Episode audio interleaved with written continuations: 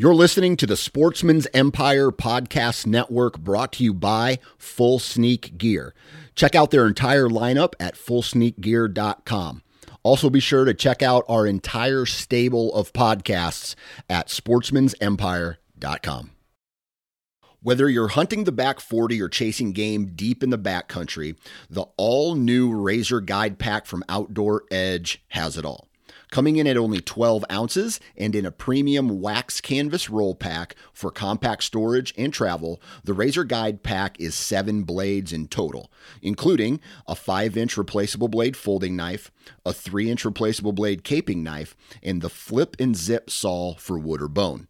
For more information, visit OutdoorEdge.com.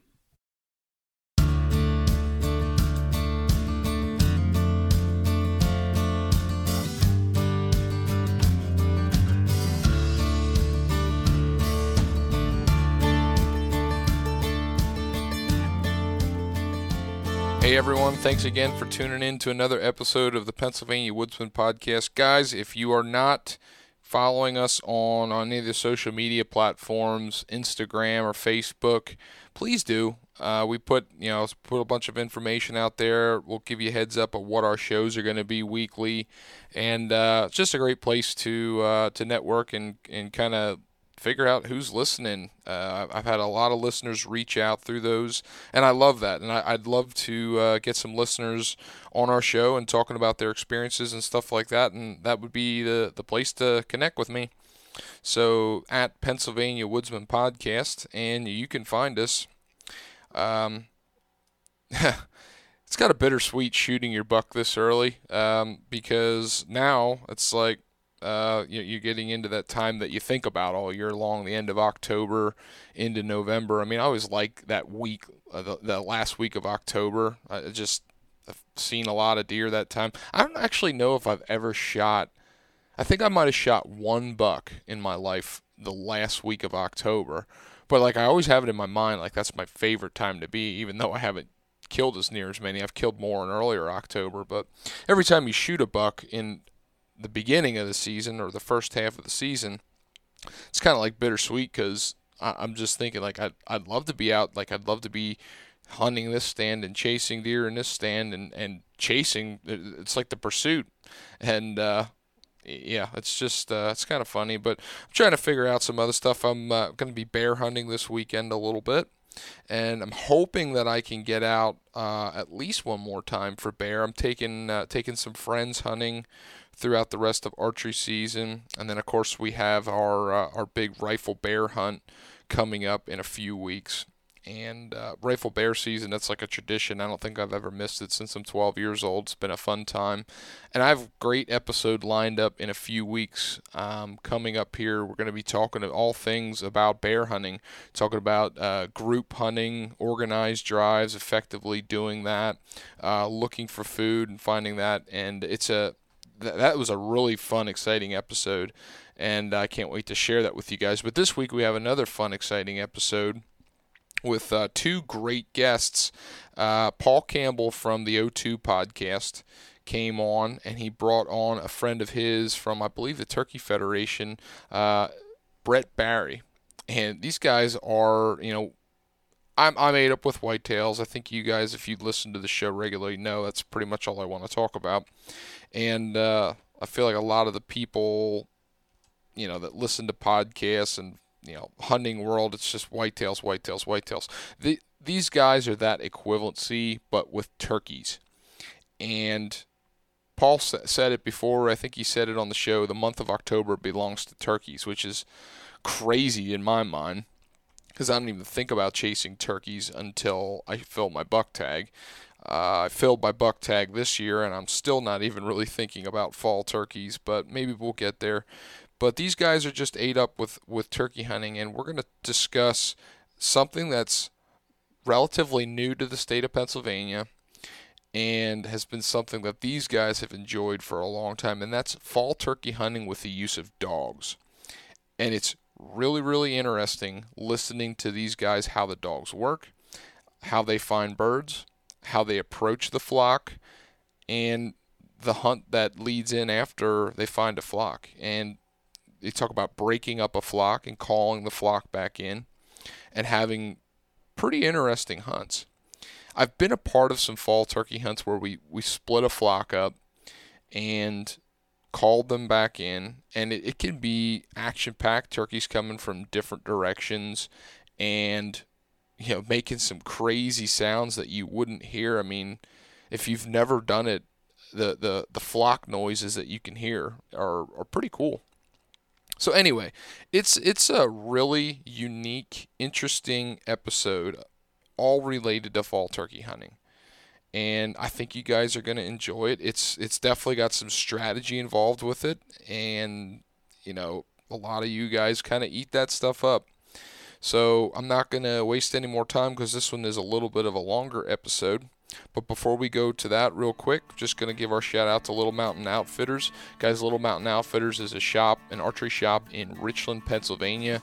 They uh, specialize in setting you up with everything you need. But uh, you know anything from Mathews, Prime, Bear Archery Products, PSE, over on through to Mission Crossbows, and a host of others. They're they're a great resource for saddle hunting equipment or mobile hunting gear. They've got a, an entire room dedicated to letting you test things out and see if it's something that you would like to purchase or try. There's uh, there's there's also a list of just things you need to keep you going throughout the season, whether it's preseason preparation or last minute uh, gear pickups for archery season. It's a it's just a great one-stop shop, and you've got fantastic customer service. Uh, those guys are excellent bow technicians, and I really recommend that you check them out the next time that you need to get tuned up or if you're looking to purchase a new piece of equipment. So, with that, let's get rolling.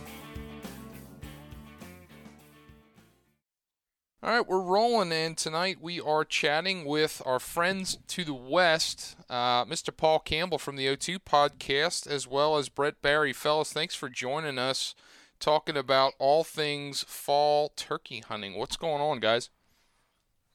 Well, Mitch, Everything. thanks. Oh, sorry, sorry. Go ahead, Brett. You're the, you're the oh, Brett, uh, Mitch. Thanks, thanks for having me on, man. I I appreciate it, and uh, man, I I know a lot of people aren't thinking about turkeys uh, this time of year. Deer season in Ohio, archery season starts on Saturday.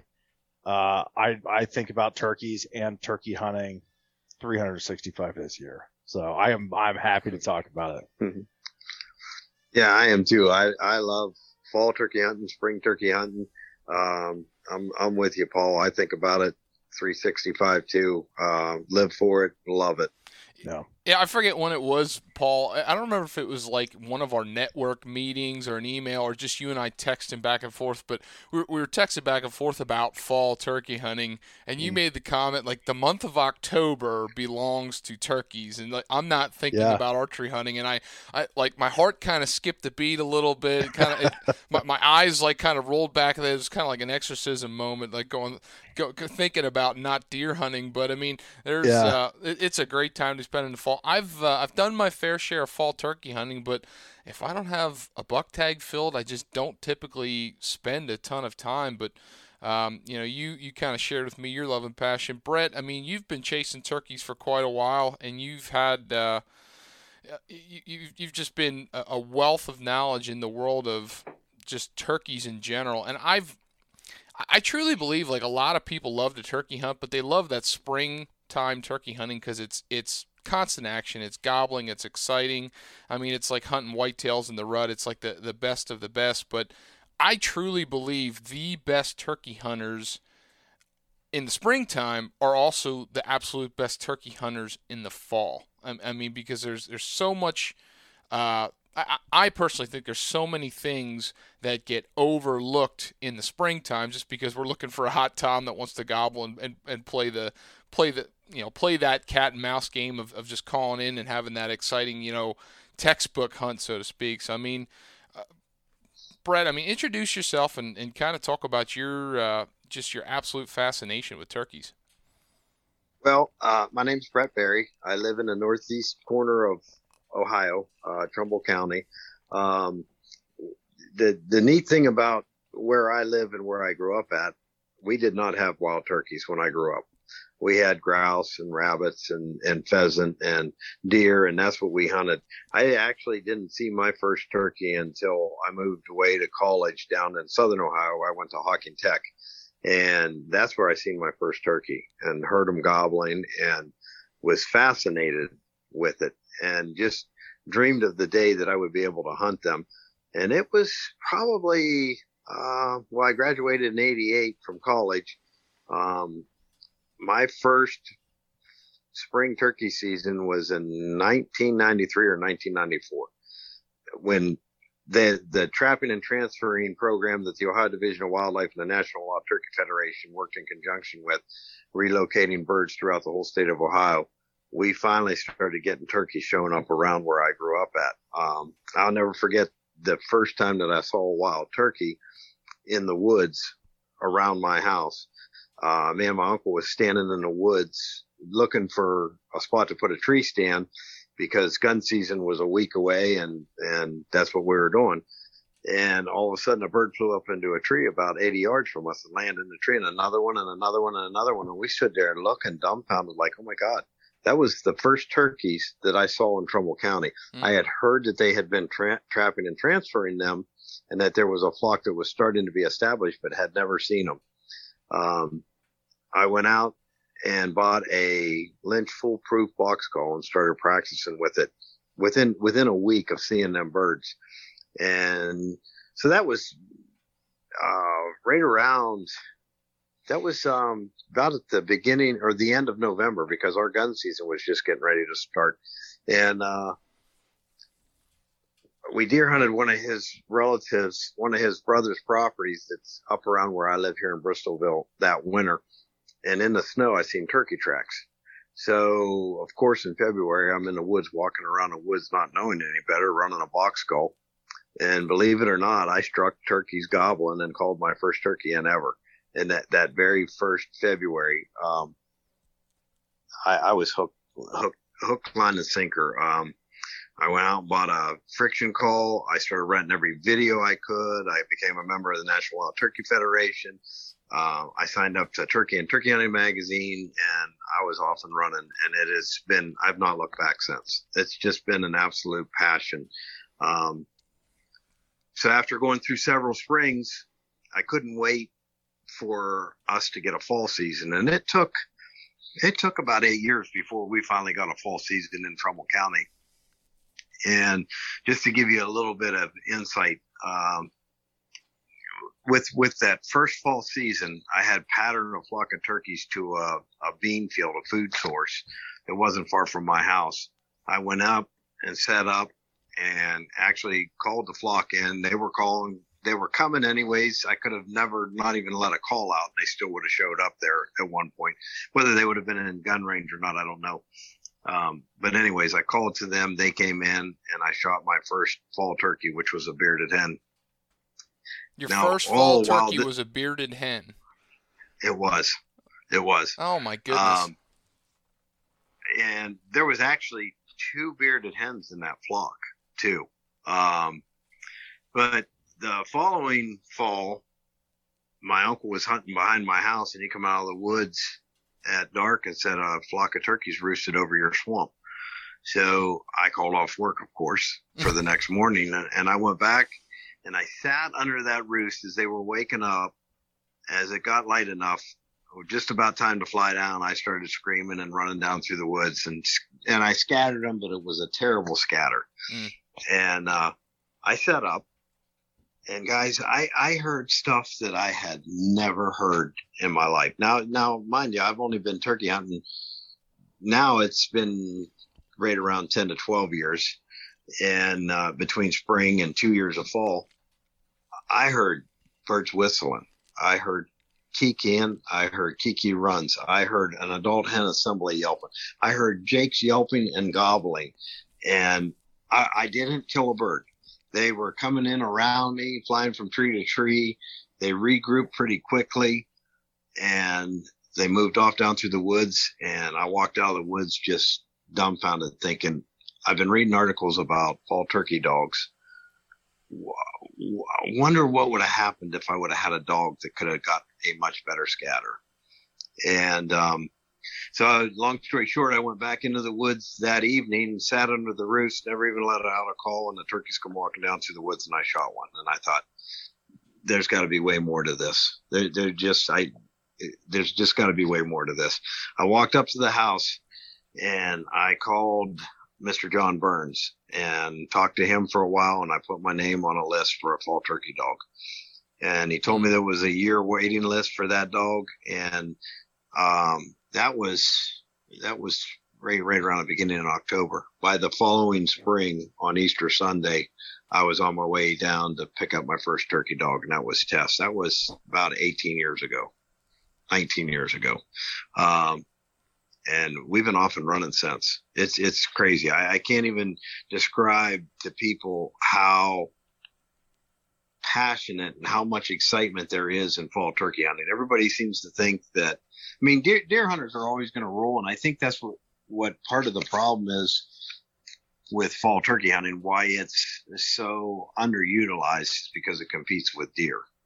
Oh, it and absolutely does. I mean, I'll be the first to raise my hand on that one and say it competes with deer. I mean, just from the sheer fact of the amount of time that I have, but even from the standpoint like the places I hunt, like the way that I would want to fall turkey hunt would negate the things I want to do for my deer hunting and chasing deer because a lot of time I'm I want to be mobile turkey hunting and you kind of you kind of talked a little bit about that and I, I'm I'm anxious to pick your brain on on some of that and being mobile and, and like you talked about splitting flocks up and talking to birds in the fall and I, I mean either of you guys weigh in on this but I mean my experience has been pretty significantly different communicating with birds in the fall compared to the spring. I mean what what do you guys feel?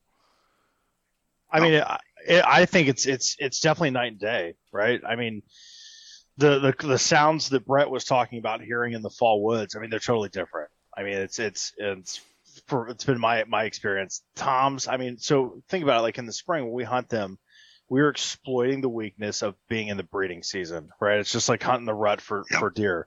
So it's it's a totally different hunt. And I think it might be a little more challenging. It is more challenging oh, absolutely. in the fall because you you you are you are hunting an animal one, they don't want to die anytime, right? But they really don't want to die because they're smart. It's the smartest point of the year for them. I mean, they're they're tuned in, they're flocked up, they're together. The breeding season's over. I mean, there's all these things. Just a different. It's a different breed. And if you take your if you take your your, your Primos box call and you sit out in the woods in in October like you were in May and call, you're I mean, you might get a turkey to respond. Uh, but it's just a different. It's a different breed, and and uh, I love it. I I love it, Brett. I mean, you you've you can really I think unpack a turkey hunt and how to do it better than anyone that uh, that I know. So. But and and you're exactly right, Paul. The, the fall and spring they're they're different. They're very different, but they're uniquely the same. Turkeys carry on conversations. Turkeys communicate amongst one another. Uh, you know, and I don't want to get sidetracked and start talking about other angles, but I learned really early on with I had a uh, Canon XL2 camera and I was doing a lot of video and roost footage video early in the spring.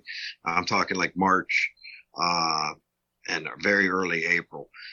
And after going in on sitting on a lot of these roosts in the morning as they're waking up and I start calling and interacting with them, and after I've gone into those individual roosts, and I had like five to seven of them that I would sit in over the over ten years, there were conversations with hens that I knew exactly what hen I was talking to, if that makes sense to you.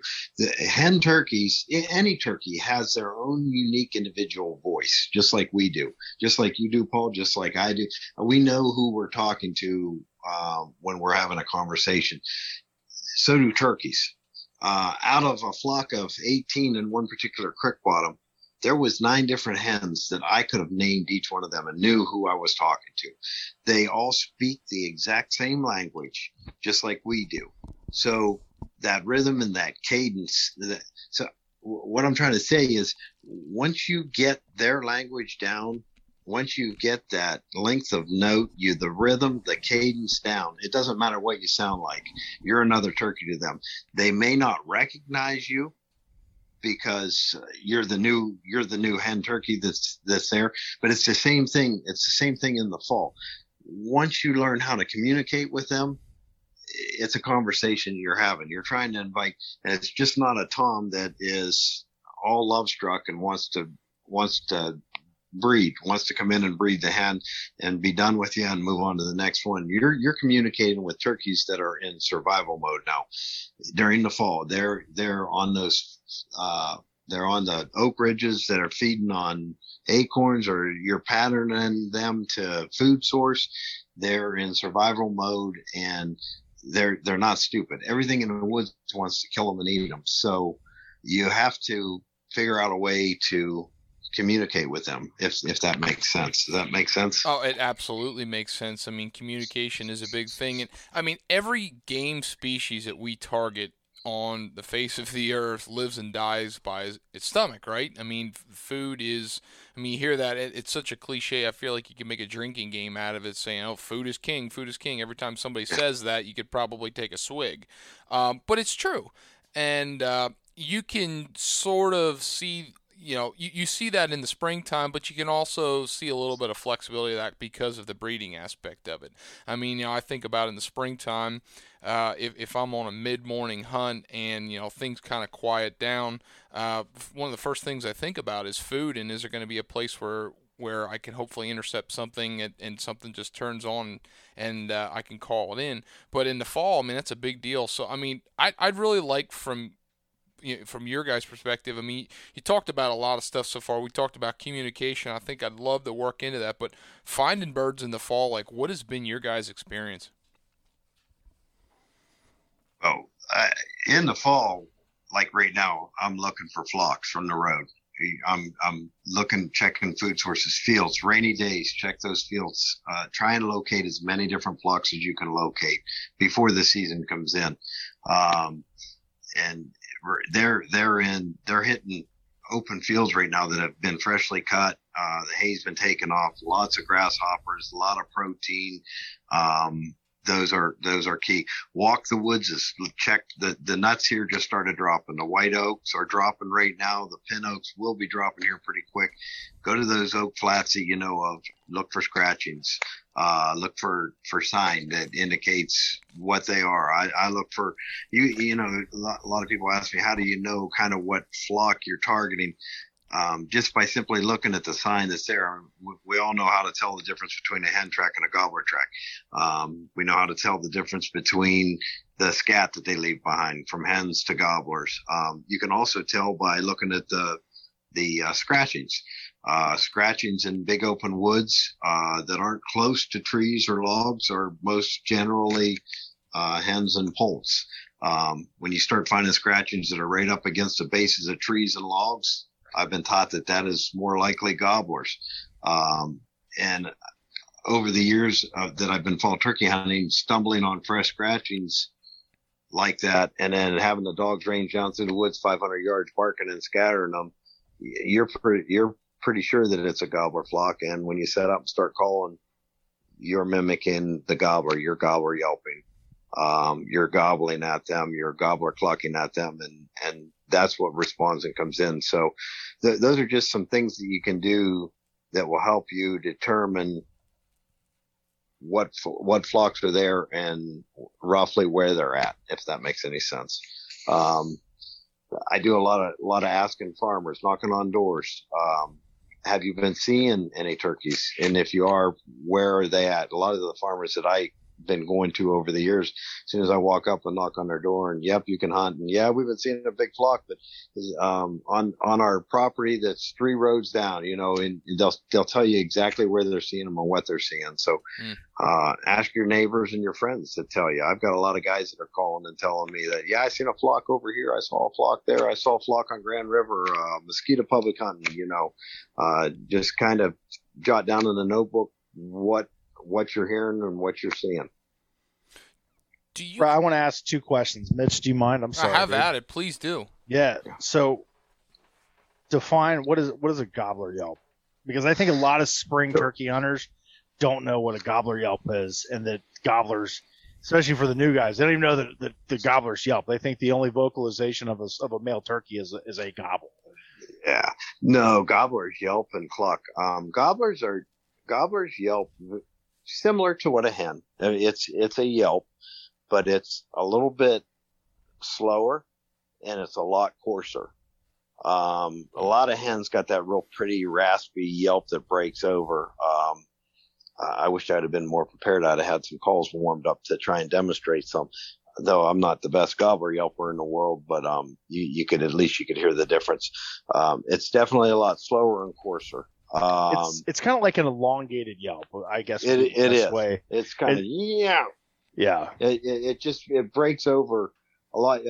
When you hear them, you know that you you know that you're hearing a gobbler. You've you've heard them before, Paul. You know what oh, it yeah. sounds like. I, I remember the first time that I heard a gobbler yelp, and this would have been probably like 2006, and it was in the spring, and I'm like, I don't know what that is.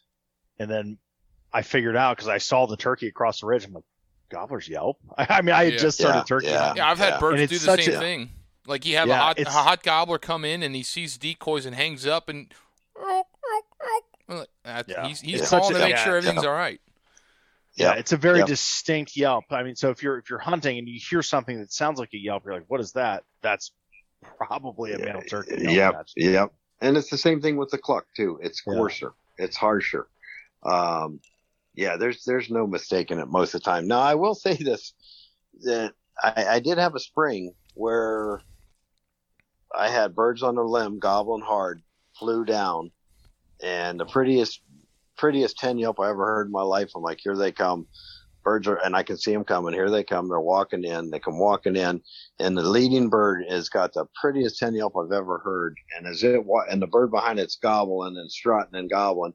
And as they walk by it, ten yards, the lead bird that was doing the yelping was in fact an adult gobbler, and it, and it just blew my mind that it had that pretty of a hen yelp. That it completely fooled me, but that there are exceptions to each rule too, though. You know what I mean? Sure. So. Yeah, and Brett, uh, if go, oh, ahead. ahead keep, keep, going. No, Paul. it's your keep... show, man. Hell, I just love talking. No, you're turkey. the turkey man. Go ahead, please do before so, you forget your question. So if I'm if I'm a spring turkey hunter and, and I'm I'm in the woods and I got toms gobbling and I got hens yelping, if I go to that exact same spot in the fall, what are what are the odds that uh, that turkeys flocks of turkeys? Uh, you know what? Uh, if I, I do fall turkey hunt a lot of the same woods as that I spring turkey hunt in, and a lot of the woods and a lot of the years there are turkeys there too in the fall. But the one thing to keep in mind is in the fall it's food source, food source, food source, food source. Uh, beech nuts, pin oaks, white oaks, grasshoppers, soybeans, cornfields, cut, you know, corn. Um, they are they are keyed in on those different food sources, and a flock can be. Uh, you see a lot more movement in in the springtime. You've kind of when you've got a gobbler locked down, you could hunt that gobbler for a week, and he's going to be. He may not roost in the same tree every day, but he's going to be in the area. He's going to be close by. In the fall, it's totally different.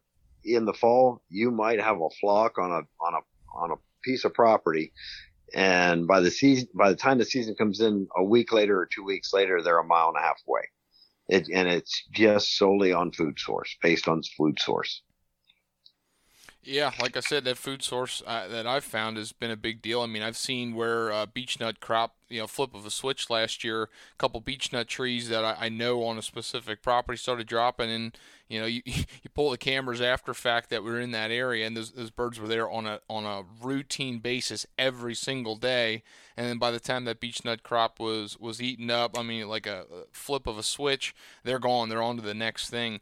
Um, so you know, you talked about scouting. You talked about kind of mixed, uh, you know, driving around, seeing birds from the road and stuff, and kind of a mixed ag situation. And we have that here in Pennsylvania, but we also got a lot of big monotonous timber and you know you start talking about scouting in some of those areas and looking on oak flats and some of it might be relatively open woods and I, have found a lot of the time when you're you're scouting and hunting in those locations while you, you, you think you're, you're you're covered pretty well, turkeys can just see so darn well. And I kind of compare the the fall hunting season to like the first week of spring season when it's still not leafed out and you're you're walking around. C- can you enlighten me on your thought process with scouting, but not getting too carried away and, and chasing birds because uh, you know turkeys can see so well. You walk in open woods, you might not be able to see them, but they can definitely see you. I mean, kind of. Know, what's your thought to that, Brett? You know what? I don't. I don't really worry about that, Mitch. I just. Um, I I walk through. I do a quick walk through. I scout real quick. If I see sign, I mark it down. Uh, I move on. Uh, you're you're really. You see, turkey's kind of. I, I really think that once you go into hunt mode, they once you become a predator and you're acting like a predator, um, that puts them on edge. If you're just casually walking down through the woods, I, have walked down through the woods, even on a, actually a fall hunt, or trying to get a dog into position because maybe the wind wasn't right, and seen them, locked eyes with them. They start moving off and running a little bit, and they're just watching and they're moving quick and moving away from you. And if you're not chasing them, if you're moving away from them, or if you you cut into a different direction, you're you're not going to spook them. You're not going to run them off that food source where they're not going to be back there tomorrow. Um, I wouldn't worry about that hmm. too much at all. Um, I, I have only actually I don't know I I maybe twice. I know of one time for sure where preseason I was running one of my dogs, broke a flock up, and went back to hunt them a week later, and they moved 500 yards onto another property and I couldn't get to them and they never came back to where I broke. That, that is very rare, very, very, very rare. That doesn't happen to me that often. I'll hunt a particular flock, uh, several times and I might kill one out of that flock and move on to other spots and then come back in two weeks and check that flock again and we're back on them again and they're still in the same area. So I, I wouldn't, I wouldn't let that worry you. That's really interesting, and you know, it's it's kind of like the same thought I have when you're, you're doing anything else other than hunting. Like if you're driving equipment or trucks or anything like that. Like I swear they don't care. I mean, I've been places where I've got yeah. a truck running and they walk right up to you, and it's like, really? Like, right? Of all the, of all eh. the things you, you make a make a jerk out of me, and you come up to the truck, but. Well, you know, and the the funny thing about turkeys is they have a they their brain's the size of a pea. They, they're really not smart animals. But what makes them so hard to hunt or to kill is they're wary. They trust nothing. They trust they trust nothing. Uh, they uh, I can't remember. It was a biologist explained to me about wild turkeys. Wild turkeys, like you've never been in my house, but if you walked into my living room, it would take you several minutes to look around my living room and remember what is where, what where the end table's at, where the phone's at, where the couch is at. They say turkeys have that ability to walk into an area they've never been in and within seconds have it completely picked apart and know exactly what's there. It, it's amazing their eyesight and what their ability is to pick certain things out that just don't fit. Um, that's what makes them so hard to kill. Mm.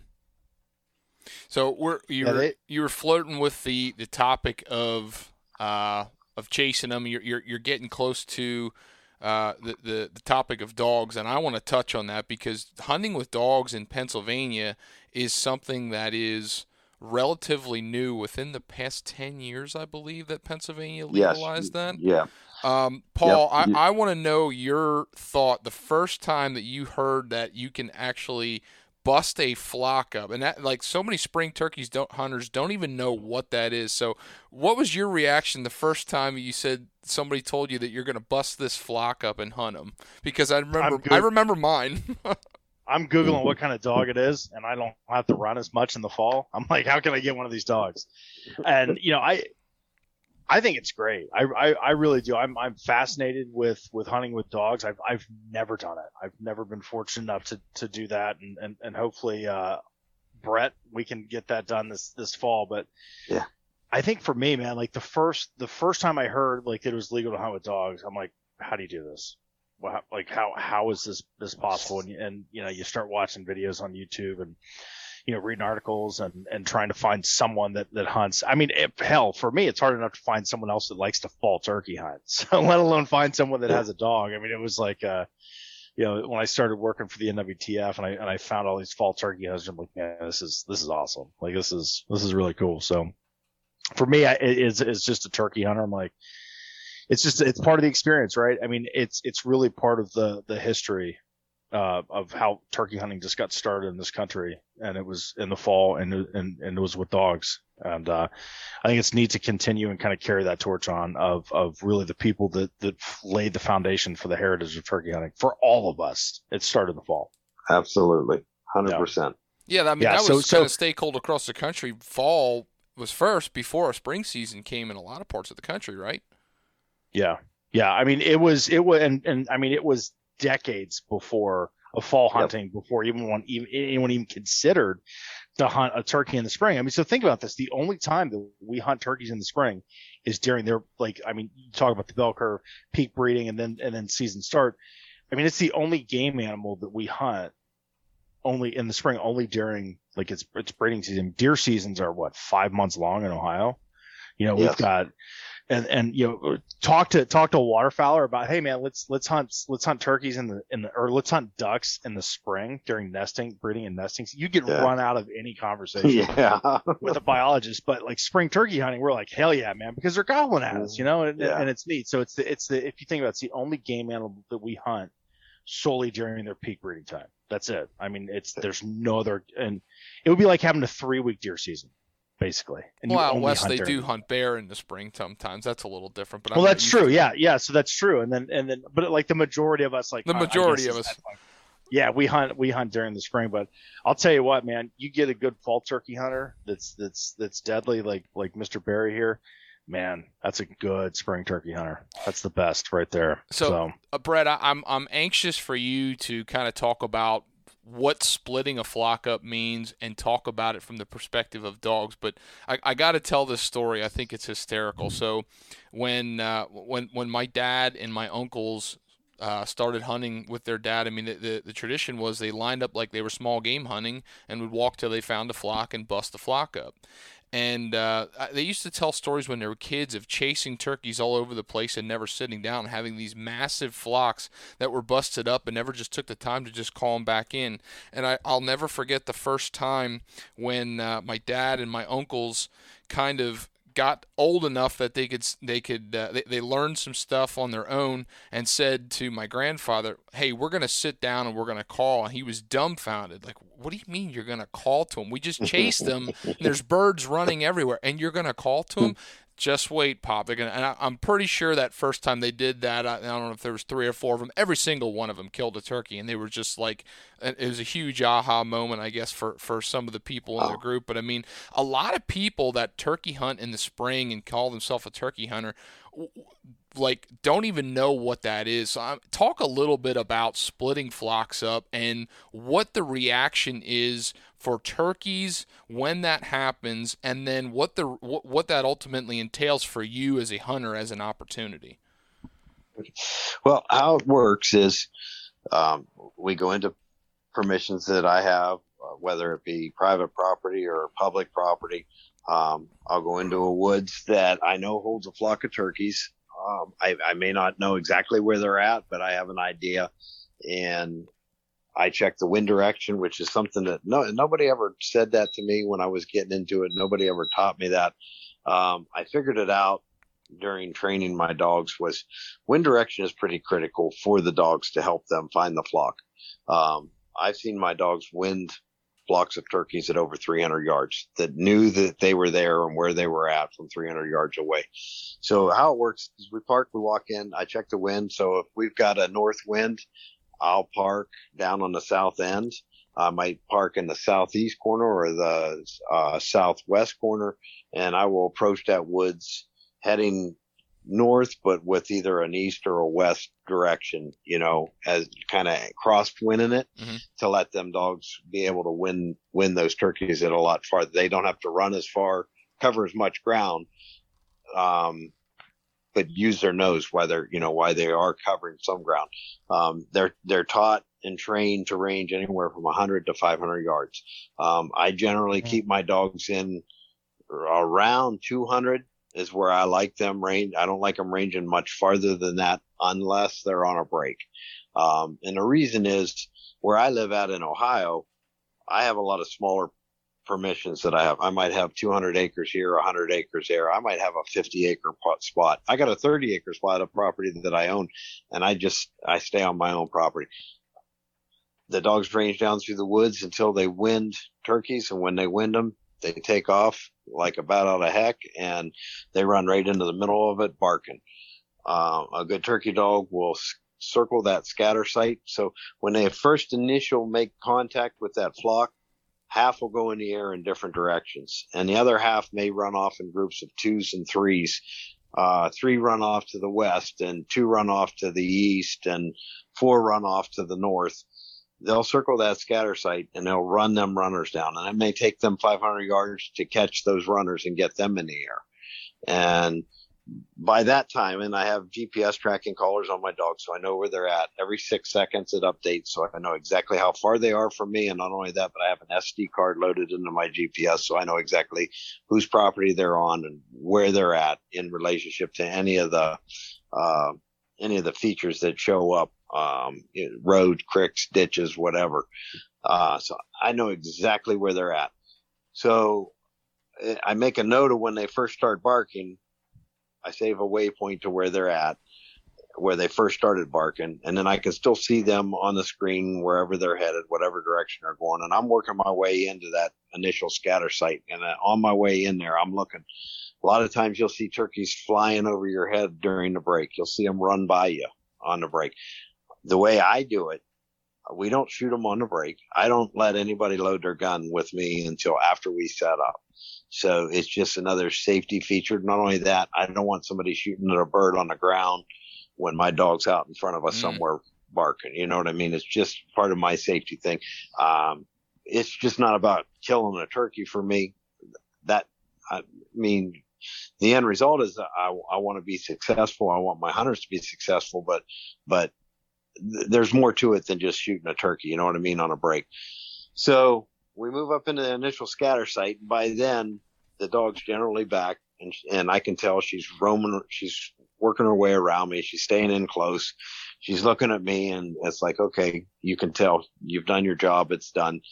I look for a setup where I want to set up at, and I am really anal about picking a setup. A lot of guys flop down. I've had guys that are hunting with me like, come on, let's just set up. No, I'm I'm looking for edges. I'm looking for at least two, preferably three edges to come together. And that may take me 50, 100 yards out of the initial scatter site, but I'm, I'm okay with that. Um, because those edges are critical for the way the turkeys work when they come working back in.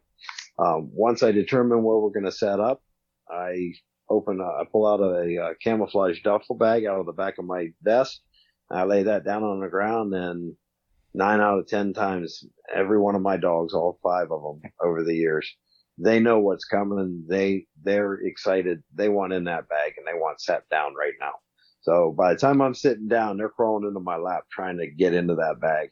Hmm. They go into a camo bag. I zip it shut. I leave their head out. I take a camo shirt and lay over their head just to cover their eyes and their face.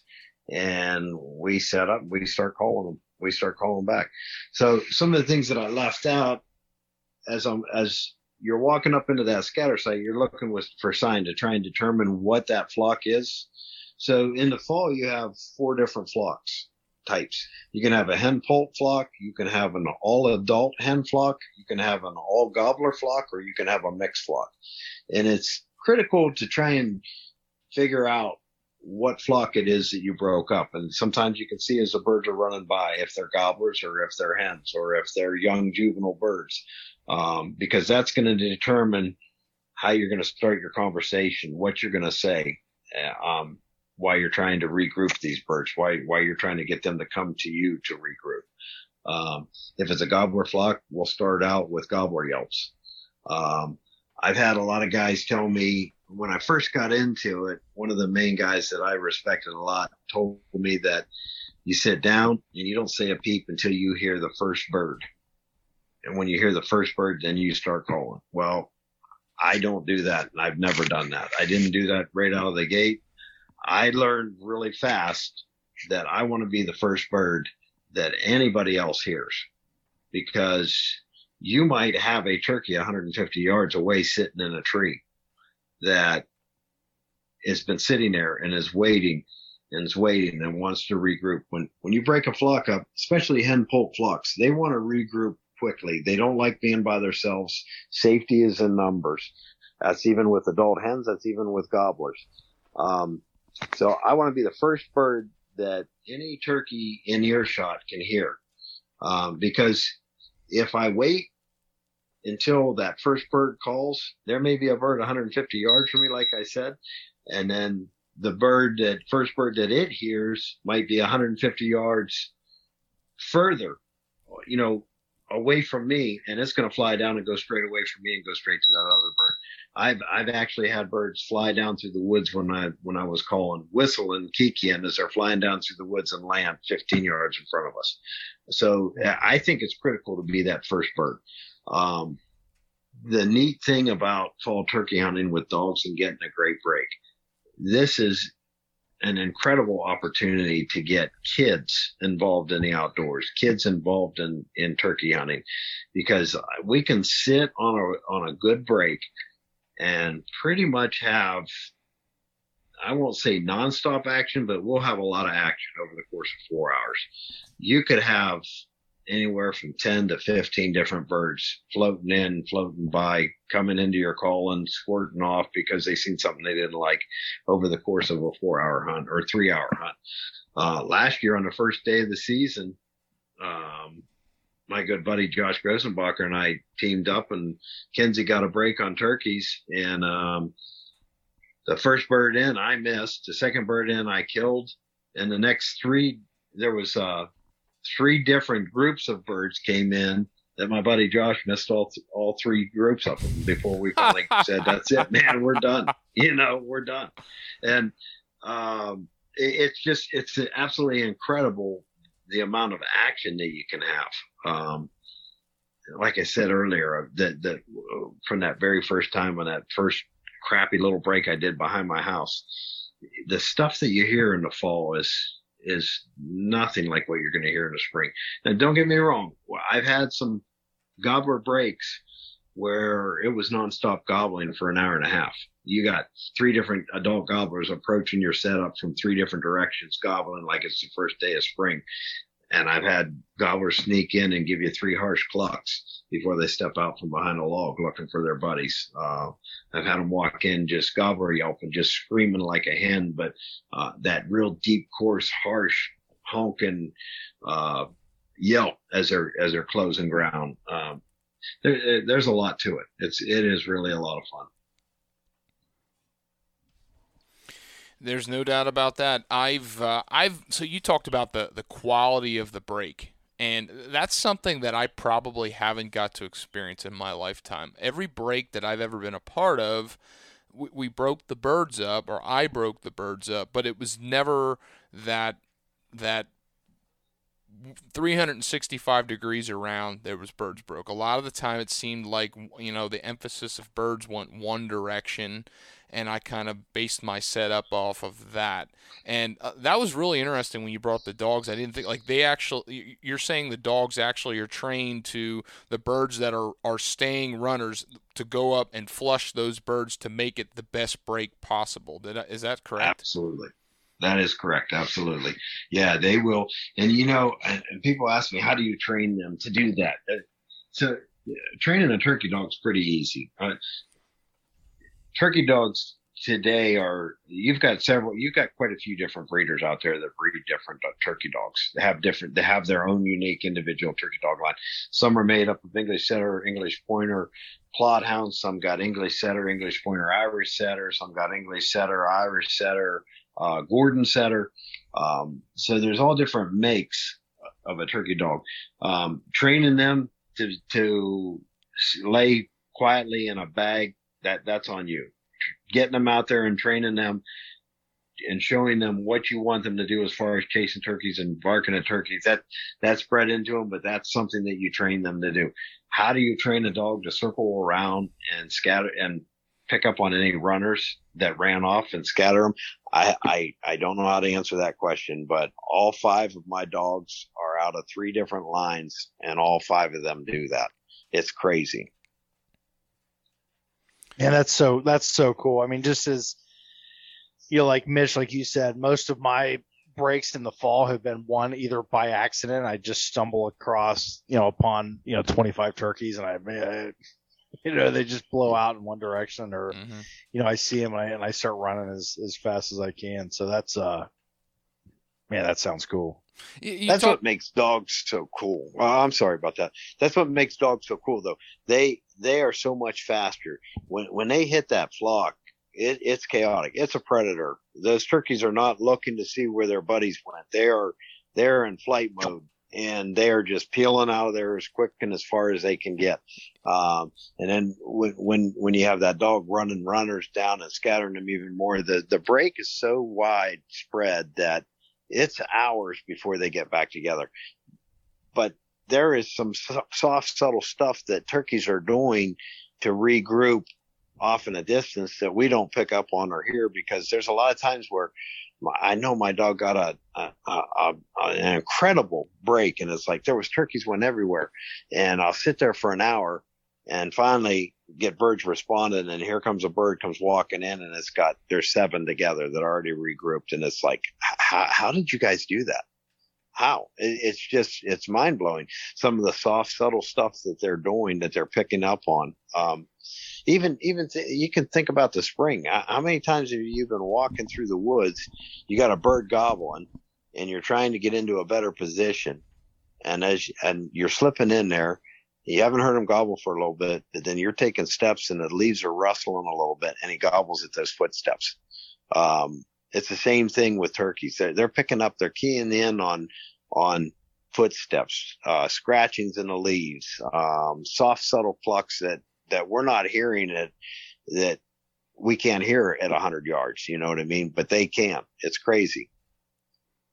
It's absolutely crazy. You were talking about the setup, and you said you were very, very picky about how you choose a setup. And one of the things I've been doing, if I ever run into a situation like I've I've gone with the the thought process, and I don't really have anything to, to say otherwise to do this. This is just what I've done.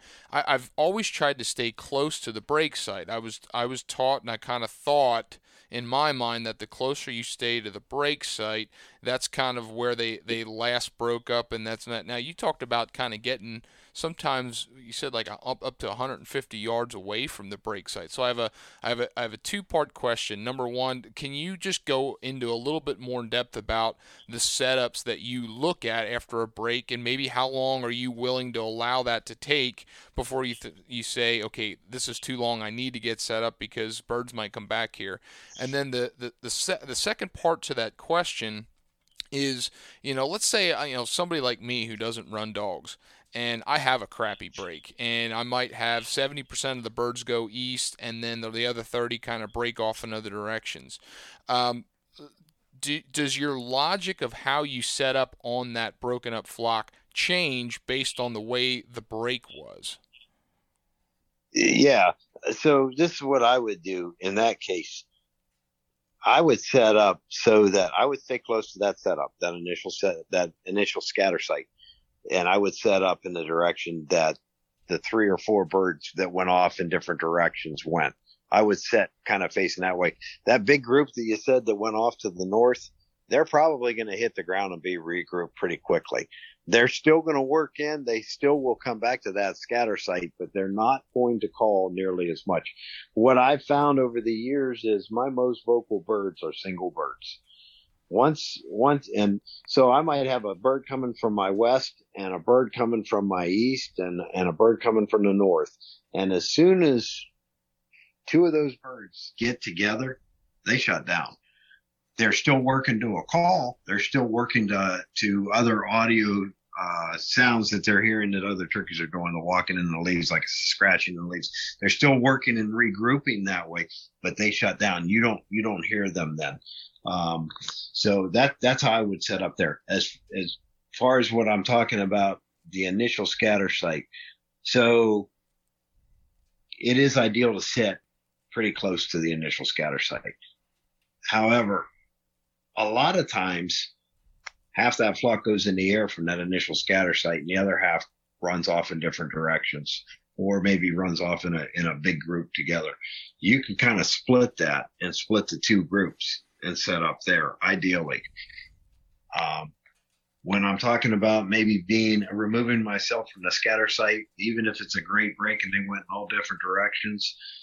Uh, when I talk about trying to find those edges and I might be 150 yards away, it is critical to set up on those edges because when turkeys are regrouping, particularly when they're by themselves, they're scared. They want back together with their flock mates. They're going to utilize just like just like deer do, just like any animal. I mean, if you guys are trappers, animals are structure oriented. They like following that structure. So as if you've got three different wood lines in a field edge or two different wood lines in a field edge coming together.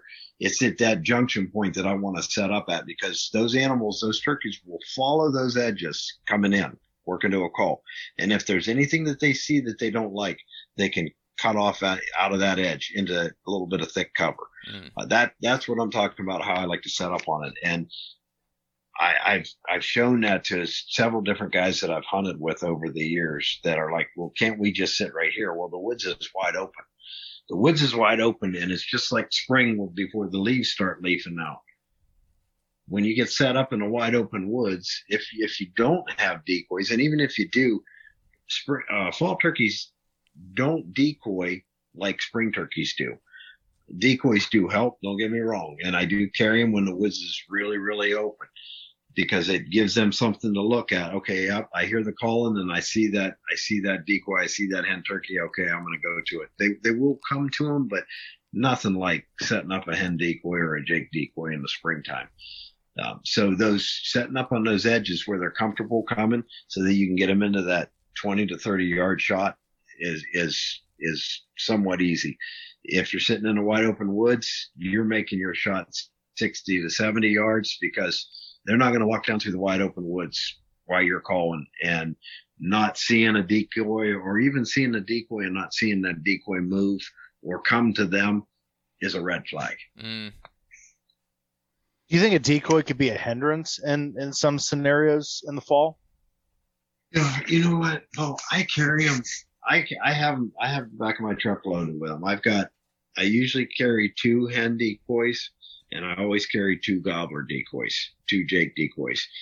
And when I say I carry them, I have them in my truck. So depending on what flock I'm going after, I really like to use those Jake decoys, the Avian-X Jake decoys, the quarter strut Jake decoys, if I have a an adult gobbler flock or even a Jake flock that I'm targeting, that I'm going after.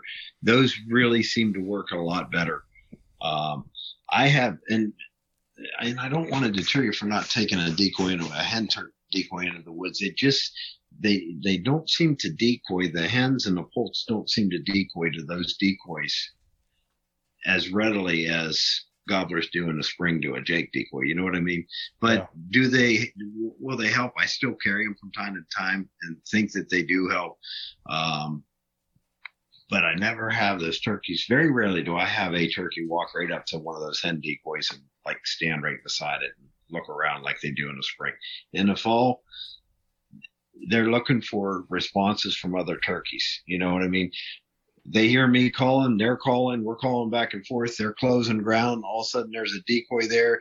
They walk in about 40 yards, 30 yards, and they're looking at it. Well, why isn't that thing coming to me too? I, I mean, they're, they're not smart animals, but they're not stupid they know when something's wrong. Has been my experience. They may not know what it is. They know something's not right. Absolutely. And then they I just agree. run. There's no, there's no, well, what is that? It's just, yep. no, they don't think about it, man. And no. that, that's, that's where them edges come in, come in really handy. They're a lot more comfortable following that edge down, you know, and then if there's something that's just not kosher, they take two steps, they're into that little bit of thick cover, and they're gone. Yeah, you know, I, and, and they feel. I can attest to that wholeheartedly. I was just going to add to that. I'll never forget. I broke a flock up one time on my way in to go archery bear hunting, and it was again it was a dumb luck situation and all I had was my bow so I set up on the ground with my bow and I'll never forget I was calling to this this lead hen she had most of the flock together but I, I kept I didn't even have a turkey call. I was just whistling to this turkey to try to get it coming. It was it was pretty thick with laurel bushes in the woods that I was hunting. So it, it kind of gave me screen cover and she came running out and I came to full draw at, at an opening and I knew the distance. I thought this is going to be perfect. And it was incredible that when she got to the open, she locked the brakes up and it, I was pretty well covered. I was pretty well camouflaged. Not that it wasn't impossible for her to see me, but I wasn't moving and she locked the brakes up like I should be seeing a turkey by now.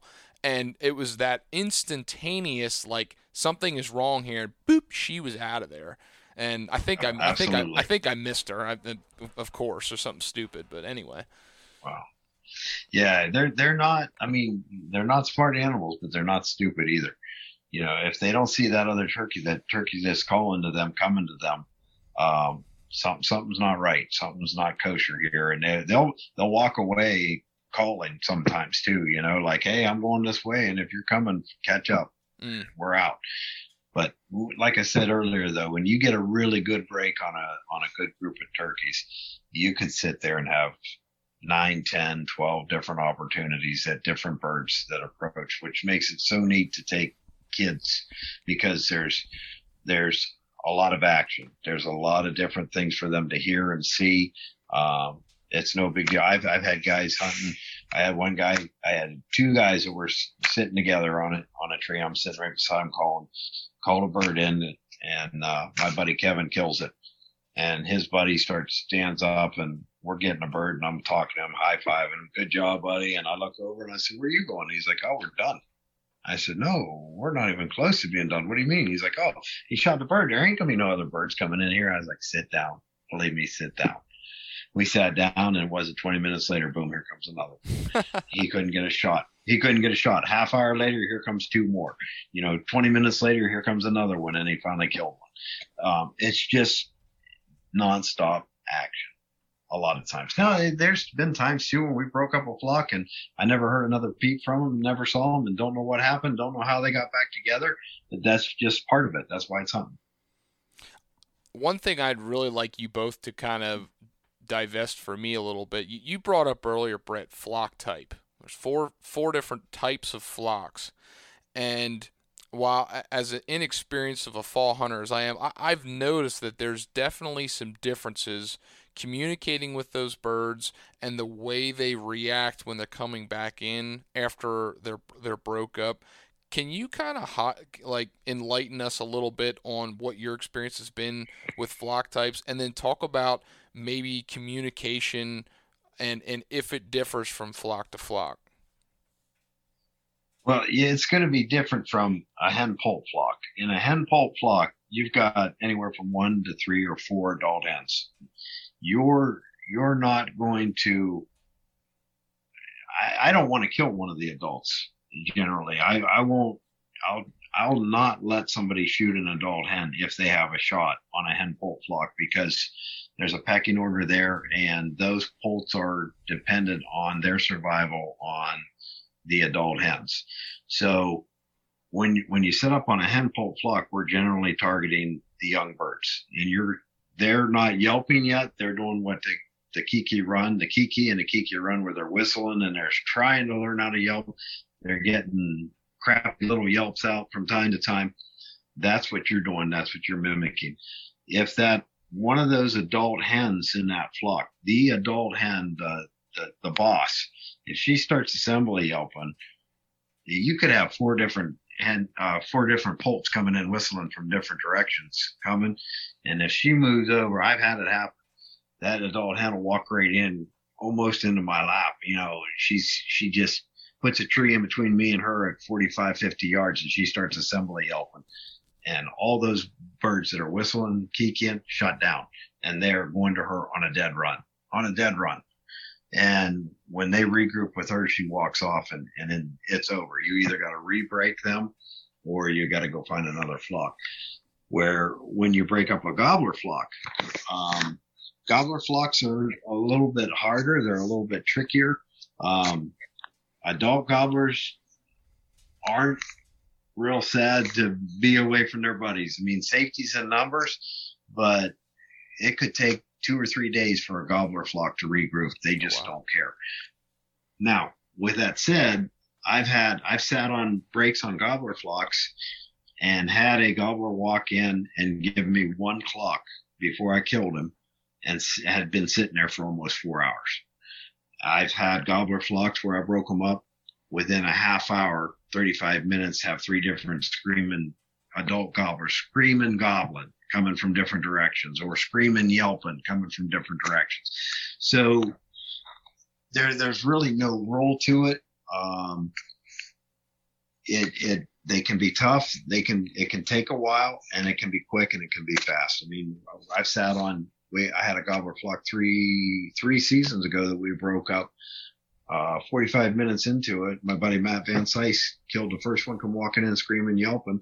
And 40 minutes later, my buddy Kevin killed one, the second gobbler to come in yelping.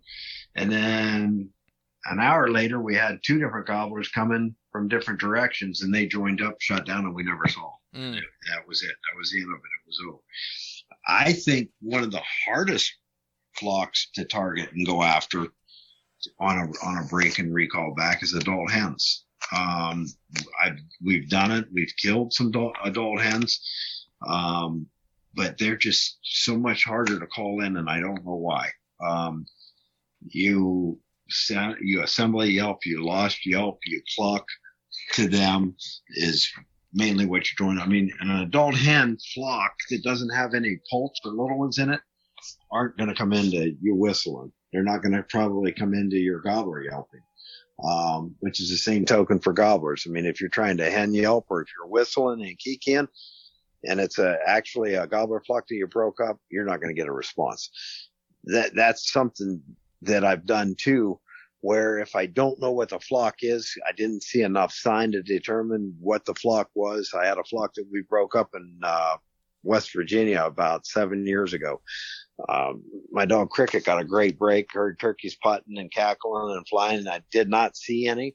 We set up and I sat there for an hour, uh, whistling and yelping, whistling and yelping, and I, and there was no response, and that's pretty untypical.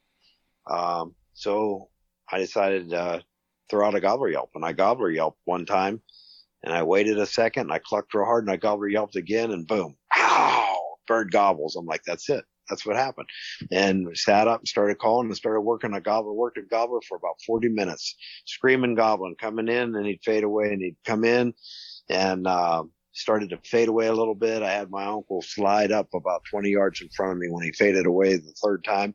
I started, uh, gobbler yelping and gobbling at him and he turned around, walked right back in and my uncle killed him. So there's, there's just certain things that you can do uh, Uh, to keep in mind when you're set up and calling. If you're not getting a response because you thought that it was a hen poult flock, switch it up and gobbler yelp and, and continually try and adjust and maybe do some long assembly yelps or some lost hen yelps because it may be an all an adult hen flock. I, what you're talking about is is the number one thing that I freaking love about turkey hunting, and it's just the nuance that comes with it with every hunt. I mean, it could be it could be different minute to minute. The birds are different. There's so much personality, communication type. I that's I, that's that's what keeps me coming back year after year, spring and yeah. fall. It's just yes. the nuance and just the. I mean, you know, you you may think that you've got it right, and then they just disappear. You're like, what are they? Right. Right. So, yep. And there's and you, no, it's just so hard to pattern them. I mean, deer, you know, you, you can look at a map and like, okay, I have, a, you know, reasonably there are going to be deer in this area and turkeys, they can just be, like you said, five miles down the road in a 24 hour period. So yeah, it's crazy. Yep. Yeah. It's crazy. And you can, there's some, we've had some incredible fall hunts too. You know, people like, oh, they don't gobble in the spring. Well, you know what? It's not, it's not just about the gobbling. It's not just about killing gobblers in the fall, but I mean, every, I, a lot of people get get off on that. I mean, it's incredible to try and take an adult gobbler in the fall because they're very hard to kill. Them, they're in survival mode. Um, but to think that they don't gobble in the fall is crazy. They're that's part of the way they communicate. You know, um, I had I had a fall a couple years ago. It was that 30 acres I was talking about.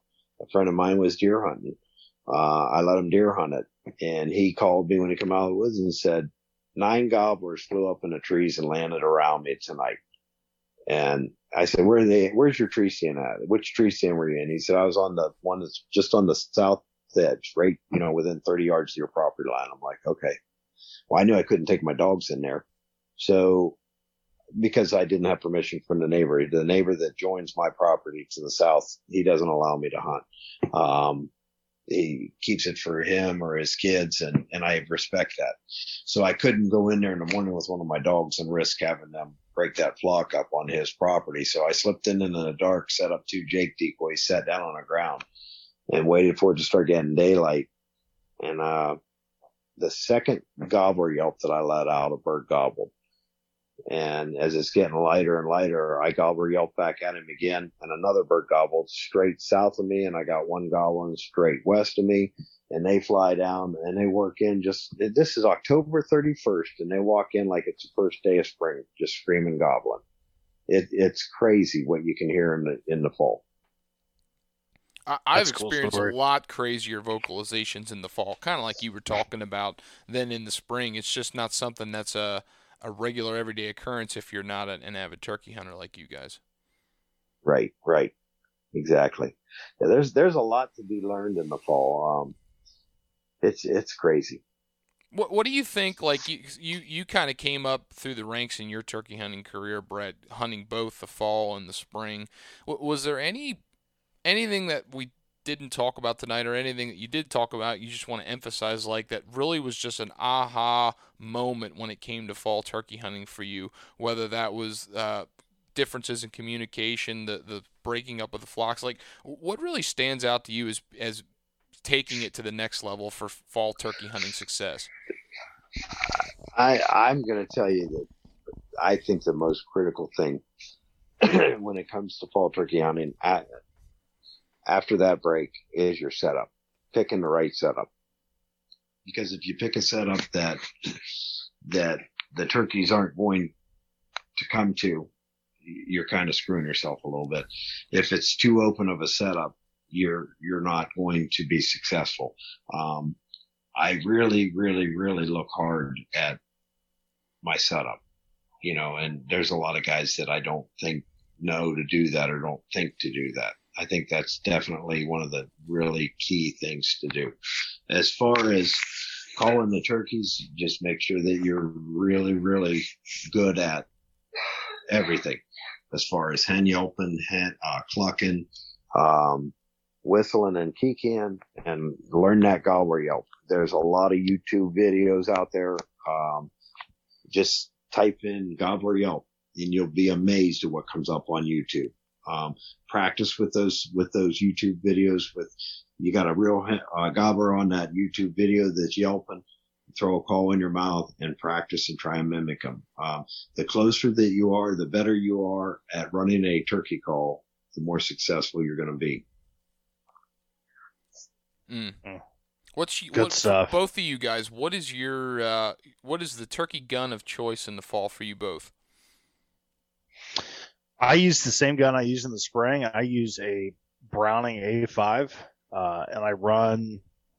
I've just switched over to in the last like three or four years to TSS, the Tungsten Super Shot, and uh, I switched over to it just personally because it hits really hard. I mean, if you're you're shooting at 40 yards, I mean that stuff it is it is super accurate and it is game over. I mean, it's a very very very humane kill. Is that a 12 gauge? So 12 gauge, yep. I'm shooting a Browning silver, uh, the turkey, the NWTF Turkey Federation gun. Um, I'm shooting three and a half Magnum blends out of it, but I am right now currently switching over to the TSS. I'm gonna I'm gonna give that a try, um, just because it's so much better. It really is. Um, I have several turkey guns though. I have a uh, Mossberg Ulti-Mag and a 835 Ulti-Mag and a 935 Mossberg. The 835, that's like if you come to hunt with me and I ask you point blank before we go, what gun are you shooting? Have you patterned it? And if you, well, uh, yeah, I mean, I shot it last spring or I shot it two springs ago. Um, I've killed one turkey with it.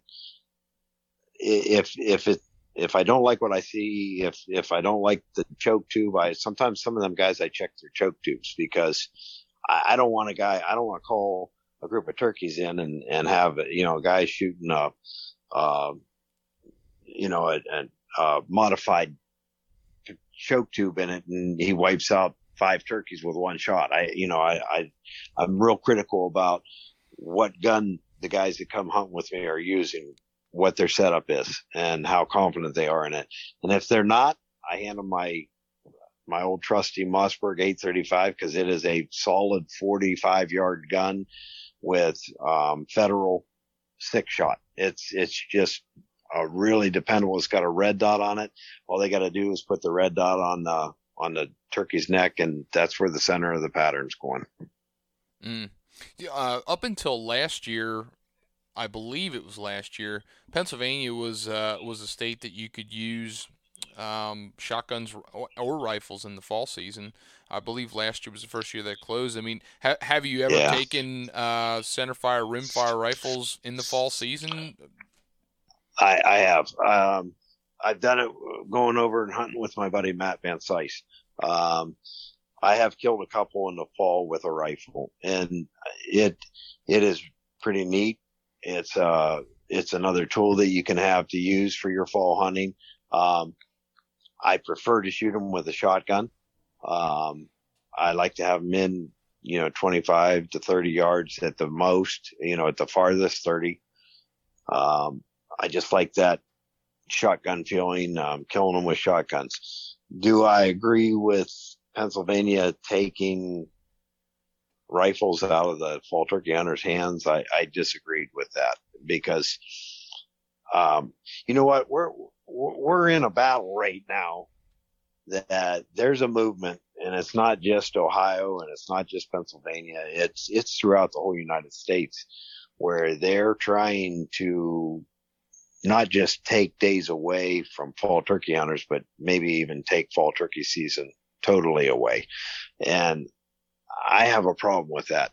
Um, when they took the rifles out of the hands of the guys in Pennsylvania, they took all those 60 year old men that grew up squirrel hunting with a turkey call in their pocket during turkey season. And while they're squirrel hunting, they hear turkeys throw a call in their mouth and call a bird in and kill it with their rifle. Uh, I don't know what the numbers were that they were trying to save from eliminating rifles, but I, I can't think that it was probably more than two or 300 turkeys statewide, which is really not a lot in my opinion. You know what I mean? Mm-hmm. Yeah. Yeah, that's tough. Uh, you so we talked about your your rifles and you talked about some of the equipment with dogs, but give me the, the top three things in addition to your your your firearm of choice that is just an absolute must when you go in the fall turkey woods.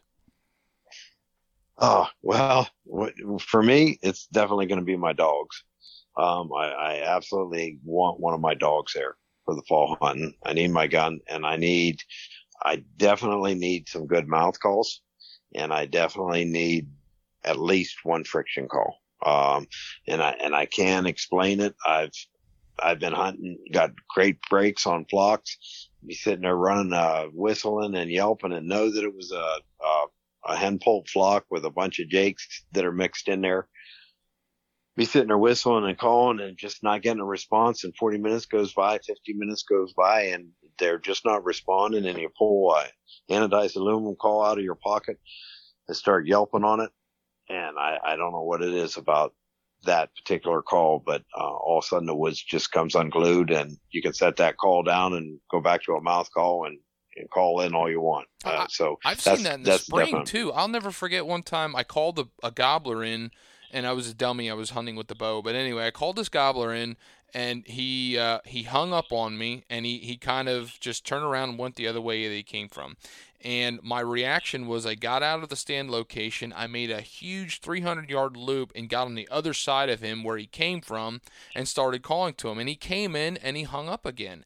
And I'll never forget, I watched him hang up at the same time. One of my buddies who, you know, I was communicating with came in from a different angle and he switched calls to a, to a friction call. And I literally watched that turkey on a, on a flip of a dime run to the direction of that new sounding call. Mm-hmm. And I don't know if it was location, if it was duration of sound. I don't know what it was, and, or, and maybe none of us do, but it is incredible how switching a call on turkeys can be the world of difference. Yep, absolutely. Absolutely. Yeah, have try and have as you know plenty that you can switch from. I always carry one friction call, uh, anodized aluminum call, a box call, and probably about eight or nine or ten different mouth calls because just you just don't know what's going to work and when it's going to work. Once you get them going, anything will work, but it's getting them going is the critical part. Have you guys? I think for I, me, oh, go sorry, ahead, Paul. Go please go. I say I think the the one the one kind of weird thing that I bring into the woods, I I bring a seat in the fall, and Brett, I don't know if, if you if you do that. I do. Yeah. Yeah, I bring I bring a chair, one of those turkey loungers, because some of those sits, man, you're there for a long time. Yeah. So, and there's you know spring, I yeah. get I get impatient. I'm there for like 30 minutes. I'm like, I I, I got to get up and move. Mm. Yeah. But fall, you definitely you know it's uh yeah. If you get a, if you get a good break a good break on in the fall, you could you could be dug in there for three four hours. So it's comfort is definitely a must. I I got a uh, a nice turkey vest and a a nice cushion that I sat on, just keeping my butt dry, keeping it off the ground a little bit is is what I need. Mm. Yeah, and I think if you've got if you've got something comfortable, you can really you know to kind of piggyback off of you know being picky about about the setups. You can get creative with some of those setups. You know when you've got when you've got a, a good comfy seat to sit in. So sure, yep, absolutely. Yeah, comfort's going to keep you still, and there's no doubt about it. Moving is not uh, not something that's going to help you in the turkey woods. No, and you know what? I've, I've got one buddy of mine. His name's Kevin. Yeah, yeah, we started turkey hunting together, and he had never spring turkey hunted. He'd never fall turkey hunted, and he decided that he wanted to try fall turkey hunting. And I took him one day, and we got a great break, and he was sitting off to my left shoulder where I, I could see him out of my peripheral vision, but I, I would really have to turn my head to watch him. And I'm calling, I got birds coming from different directions coming and they're coming in and they're squirting away fast. And I, I finally turned my head and start watching him on the next one and he's fidgety. He's moving. And I finally stood up and said, Kevin, you, you can't, you got to hold still, buddy. You're not in a tree stand. This isn't, we're not deer hunting. Mm-hmm. You know, you're, oh, I, I, my back, my butt, my, you know, so I I would say it was probably about three weeks and probably five breaks on different turkeys.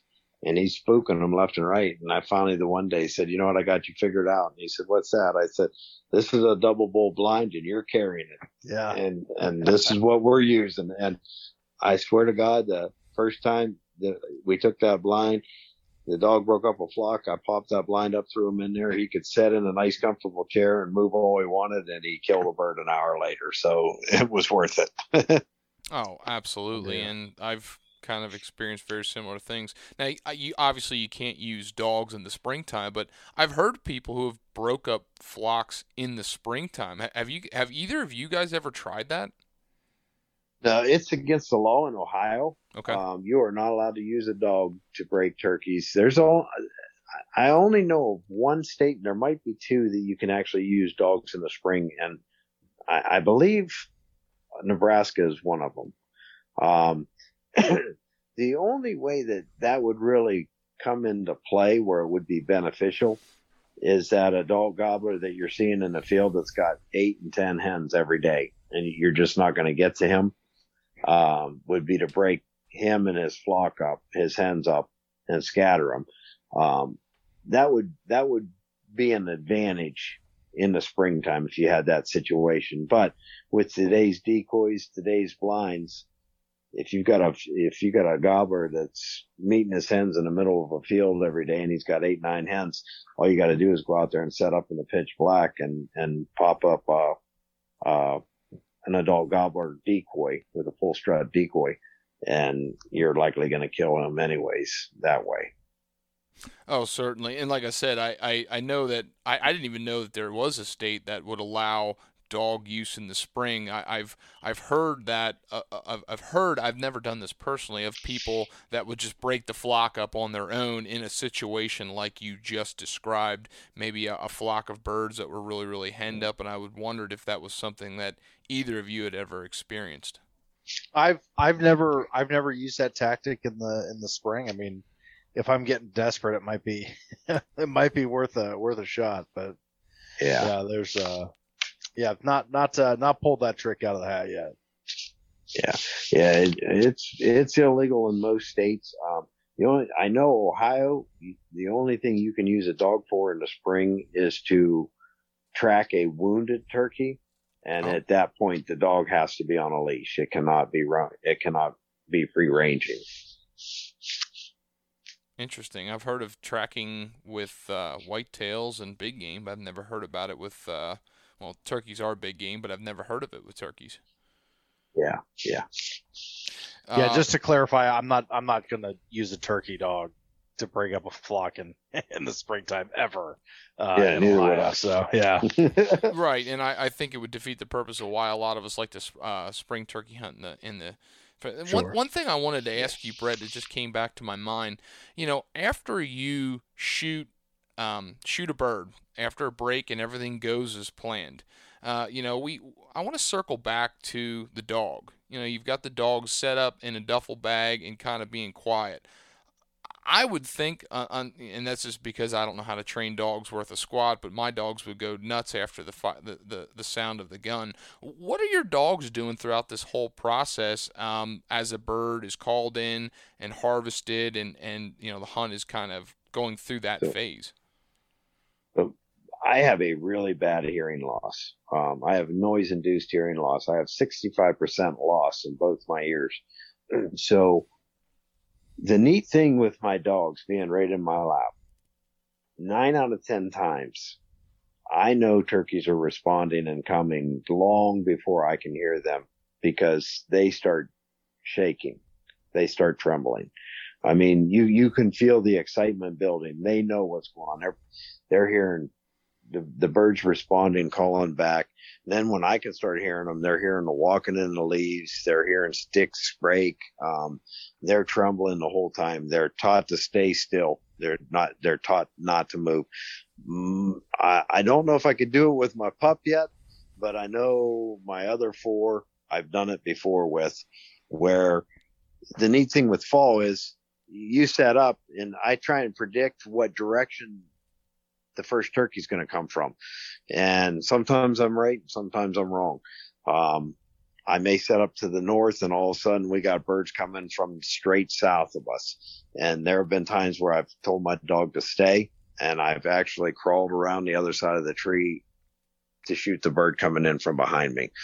Um, I allow my dogs the instant that the gun goes off to come out of the bag.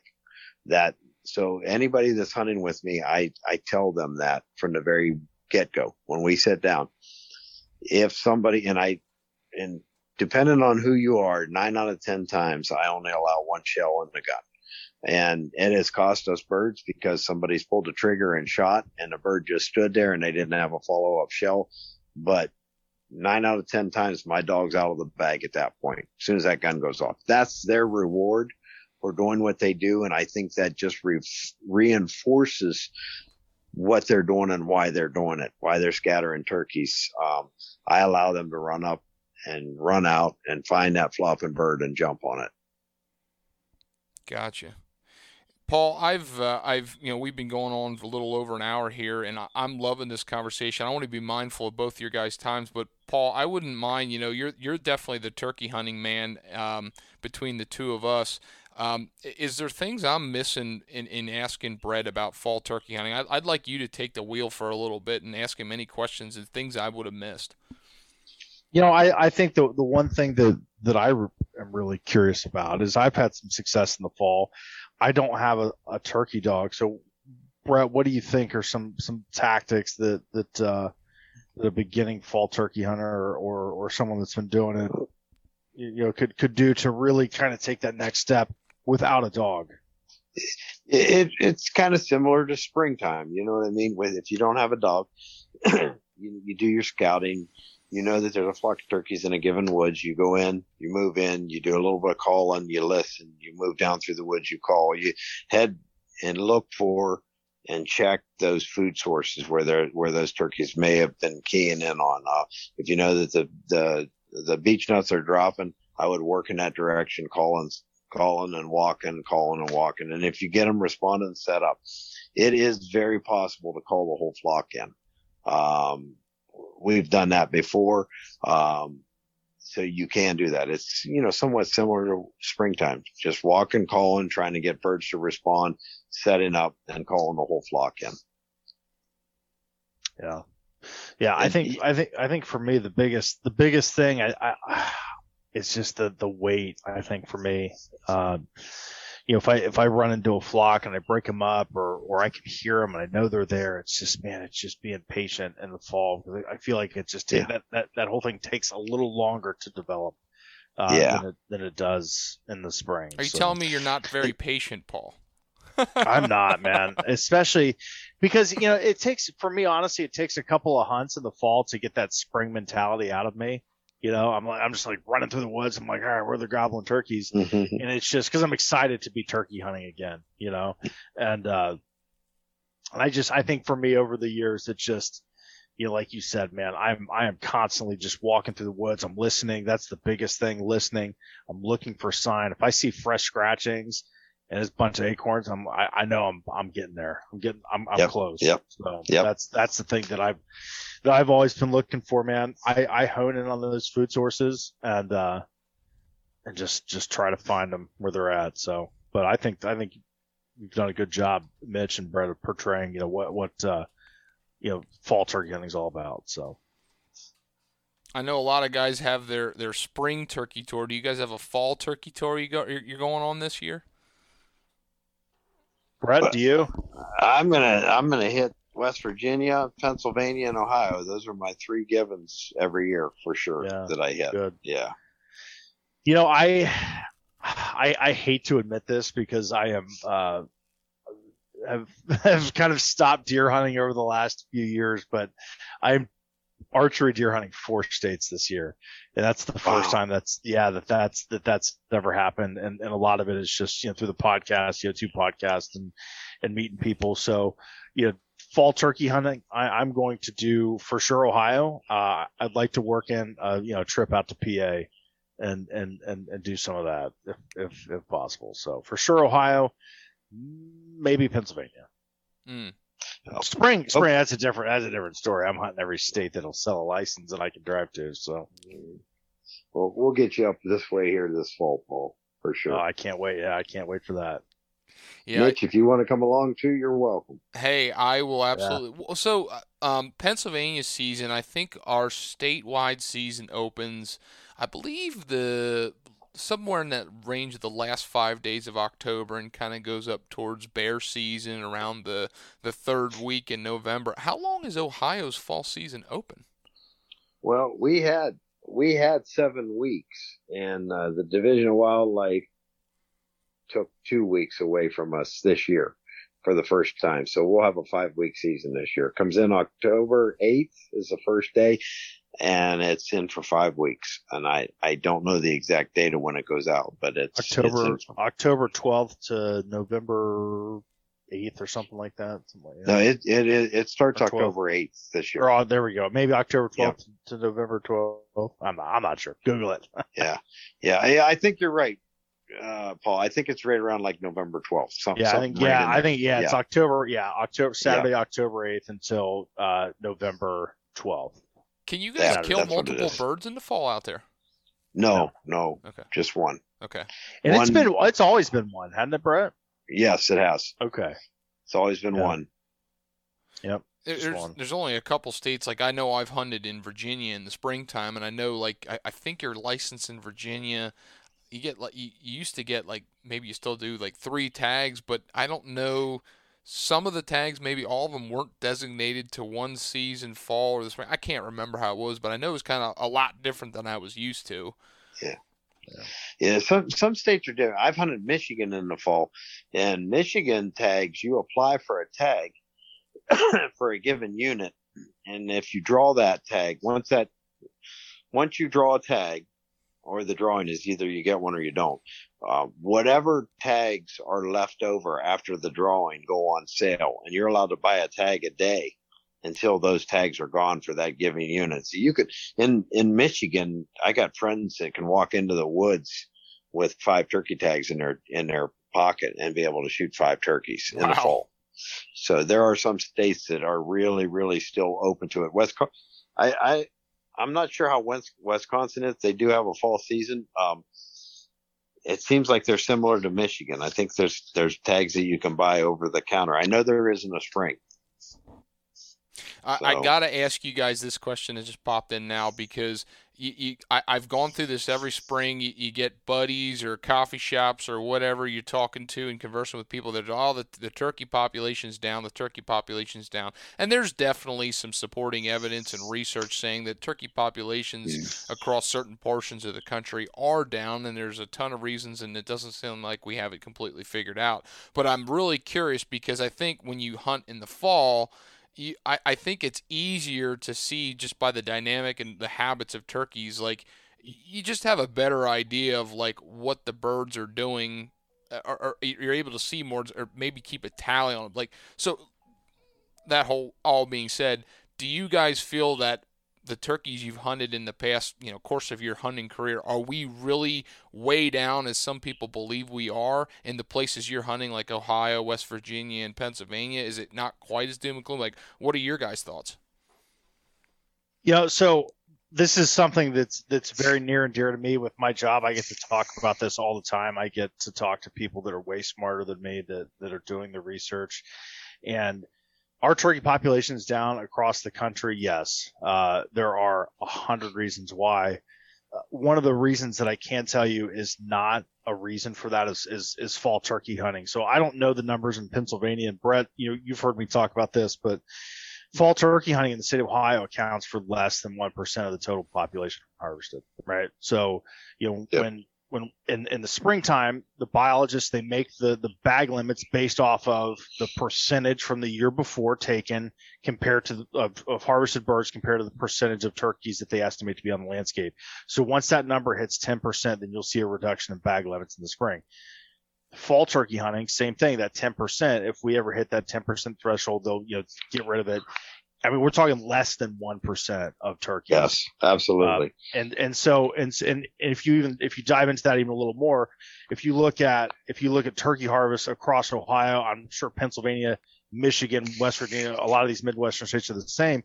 If you look at method of take, a lot of those are archery are archery kills, and a lot of those turkeys are probably killed by people. I'm just speculating here, probably killed by people that are that are deer hunting out of a tree stand secondary target. So if you put that, if you apply that, you know, just to Ohio, we're talking 300 turkeys in the fall kill. Right. So right. So I think I think fall turkey hunting. Uh, a lot of people like, well, I, I, I'm not going to kill a tom. I want that tom to be there and hunt him in the spring. That turkey has replaced himself like three to four times throughout that, you know, throughout his life cycle. Um, so turkey hunting numbers are down. Uh, they're they're slowly starting to peak. We've got some really good hatches across, uh, you know, the, just you know the, the Great Lakes region, Pennsylvania being one of those states. So feel really good about that. There's a lot of really good work going on. I can assure you that fall turkey hunting is not one of the reasons that populations are down in any state in the country. I can I can say that with 100% certainty. Thank you so much for that, sure, Paul. Because there's so I'm passionate people, about it, man yeah, there are so many people that, you know, that's the first word out of anybody's mouth. It's a spring turkey hunter that doesn't fall turkey on. So what do you think the division can do? Don't take away fall. Take yeah. away fall. Yeah. yeah. Uh, 633 it's, it's, birds killed statewide in, in Ohio last fall. That's not yeah. the problem. That's not the issue. 48% of that 633 were, like you said, Paul, shot out of the tree stand by deer hunters as a secondary target. Uh, we're not the problem but there there is some stuff going on that I hope that the biologists and uh, some of the scientists start digging in to try and figure out why there has been a decline throughout the whole United States over the last 20 years. Um, I, I, I, think a lot has to do with this is just my take on it. What I think, I, I think a lot has to do with some crappy springs. Uh, if you have a cold, wet spring, you're going to have a terrible hatch. Mm. The last two years, last year and this year, we've had great hatches. Uh, matter of fact, Ohio, they just came out with the numbers. We were at three three poults per hen this year, which is one of the highest that I've seen in, a, in many years. Many years. Yeah, it's it's it's big, and I'm gonna, you know, Pennsylvania. I, I will say that uh, the the state chapter of the National Wild Turkey Federation in the state of Pennsylvania, and Mitch and your listeners that listen from Pennsylvania, be proud of the work those people are doing yep. uh, in your state. Man, there is a ton of work conservation work. You know, we talk about acres conserved. I think the biggest thing that people want to hear about right now in turkey hunters is just a very popular topic. It's a very needed topic is turkey turkey research. The state chapter, uh, the NWTF in Pennsylvania, Ohio, Michigan, Maryland, uh, Kentucky's in on it. There, there's a ton of work. Uh, there's going to be a big brood nesting habitat, uh, or, uh, excuse me, poult production and, and, uh, and brood, brood habitat, um, research project going on starting in Pennsylvania in February 2023. Ohio, That's awesome. same thing. And so the NWTF has been a, a, major partner with that, with those organizations. So you're going to see there's a ton of people that are paying attention to the turkey populations uh, in Pennsylvania and, and around uh, around the country. And you're going to see some you're going to see some changes. I think they're they're very necessary. Ohio, we've made some changes to uh, to the spring limits uh, I think we're that we're very needed. Um, a lot of the southern states, man, those guys are are yelling from every tree that they can about turkey populations declining. There's been a lot of a lot of bag reductions and seasons, you know, pushing back. Uh, you know, so I think there's there's a lot of smart people that are taking care of it. And, and Mitch, I can tell you, man, Pennsylvania is probably one of the better ones uh, in in the country. So that, that's awesome at least, hear. At least in terms of, of turkey turkey management, populations, and research, man, you got you guys really do have a you have a good you got you got a good group of people there. That is fantastic to hear. I'm really excited to hear that. You know, yeah. I think there's a lot of positive things coming down the pike here when it comes to turkeys. I mean, I, am going to echo what Brett just said about the wet springs. You know, people love yeah. to talk about all the different aspects of why they think turkey populations are low, and you know what? There could be merit to the answer, but the thing that I I think the most is it's a combination of a lot of things most likely but that yeah, wet 100%. spring one is huge and you know I, I i remember springs very well because i'm a row crop agronomist so every year that i can remember a crappy planting season for corn and soybeans um, I, I remember vividly that 2017 especially was a year that i think for five weeks straight i don't think the sun came out one time like I, yeah. I, am exaggerating a little bit, but I mean I remember so many issues in corn crops that year, um, and and bean crops for that matter, and that exacerbated in 18 and 19 just cool, wet, lack of sunshine, extreme moisture, and that has a big impact on a hatch. And of course, there's a lot of other aspects of it. You know, you know degradation of habitat, increasing in predators. Um, you know, there's there's controversy over in, insecticides in agriculture and in, insecticides general, and just the their overall aspect of like. And, and Paul, you could probably you know come up with an, an, array of that just adds to that list of things that are a concern for the for the turkey population. But yeah. it, it's definitely not just one thing. But I mean, I, I definitely echo what you yeah. guys said. Yeah, and and you add into the fact too that, and I I don't know if it's changed since I was in college. I went, like I said, I went to Hocking Tech and majored in fish management, but um, it was wildlife management that I was that I was in for, and I was taught at that time that turkey populations. So I'm talking about the whole turkey flock, pretty much turns over every three to four years. That you have you have two bad spring, two bad hatches, or three bad hatches, and you're you're hurting. Your flock yeah. is is hurting. So yeah. that's something else that they have to look at and take into consideration. Yeah, think about that. That's that's a big statement, Mitch. Every three or four years, those are brand new turkeys. I mean, that's that's yeah, and and it really is. It's it's a you know if if you look at like turkey management and survival and all of these things, it's like a circle, and then and then every issue, cold wet spring, raccoons, habitat, hunting, we play a role in it um, you know, all these things, you just take a little, a little bit out of that circle and that circle of survival just mm-hmm. shrinks and shrinks and shrinks. And that's kind of where we're at. But there is a lot of things to be really, uh, really happy about. And, and, and the future is bright. I think there's a lot of people, man, that are paying attention to the wild turkey in this country now. A lot of eyes are on it. So exciting stuff down the pike. Yeah. I could talk about this for hours, man. You better hit, you better shut me off. Don't get me on my soapbox. hey, I, I love it. And you know what? Why don't we just do it again here? Um, you know, we've uh, we've been yeah. rolling the rolling this. I've loved this conversation. You know, fall turkey hunting was something that I, I said in the beginning. I've I've kind of written. I wouldn't say I've written it off, but I've done a whole lot less of it just because of my fascination for deer. Um, yeah. Brett, you talking about hunting with dogs and experiencing really, really quality breaks. Um, you know, watch what you wish for. There's a very good chance I'm going to contact you to come out and fall turkey hunt this year because that just sounds yeah. awesome. Mitch, I, I I love taking people that have never done it. I I strive to get new people out every single fall. Every single new fall, I try and get at least one to two people out that have never done it, that have never tried it. I had a guy last year, this this last fall, and I'll I'll try and keep this story real quick. Real quick, his name is Paul Nelson. He, I met him about five years ago. He's a big turkey hunter. He is 67 years old and I, I told him that I would try and get him out when I could and had his phone number. And last year somebody backed out, couldn't come. I called him at 11 o'clock in the morning and said, Hey, I just had a guy back out. Do you want to go? Oh my God. Yes, I want to go. I said, I'll pick you up at noon. And he said, okay. So I went and picked him up. We went to one of his woods. I said, where do you want to go? You want to go PA's in? We go hunt PA together.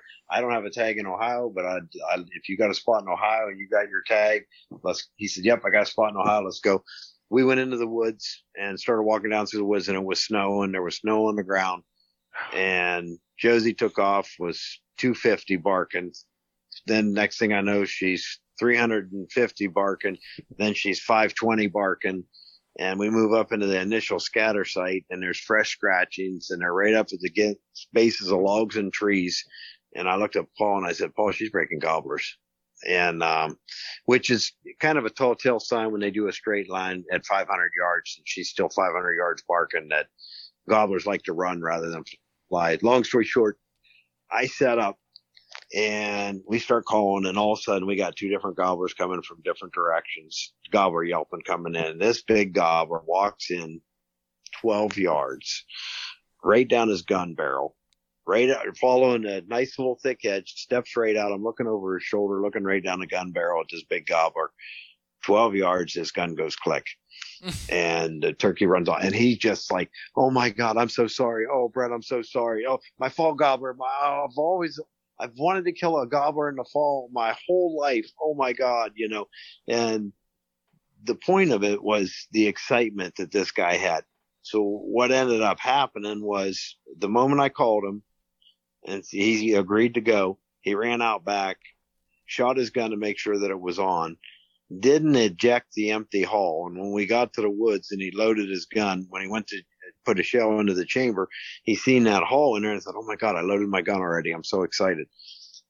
He forgot to empty his gun. You know, take that empty mm. hull out. That that's what it does to you. That excitement. At 67 years old, this guy was ecstatic to do it, and then. Yeah. Um, he didn't kill, but we had two other birds come in, but he couldn't get shots at them. And uh, a week later, uh, it was about four days later, we slipped over in a PA, broke up another flock, and he was able to kill his first bird over one of my dogs uh, in the fall. So it's it's it's new people that have never done it. 67 years old, never did it, tried it, and is hooked for life now. You know what I mean? That's what it does to you. So yeah, it's doors awesome. open. What a story. Door, doors open, guys. Yeah, what a story. Just remember that October belongs to turkey hunting, Mitch. if well, you can get to it. You know what's driving me crazy is I, I can't get out and the, October is always like out of all my months to deer hunt, that's my favorite month to deer hunt. And I'm doing it less and less just because of the phase of life. So like it, it just irks me just thinking about it. But now like my wheels are turning. Like I, I just enjoyed this conversation. Brett, uh, Paul, thank you both for, for coming on and chatting about this. I probably could go on for another hour and 45 minutes with you, but I got I got to cut you loose at some point, or your you guys your your, your wives are going to kill me. Yeah, Mitch, yep. thanks for having me on, man. Yeah, Mitch, thank you for having me too. I appreciate it. Paul, thank you. My pleasure, Brett.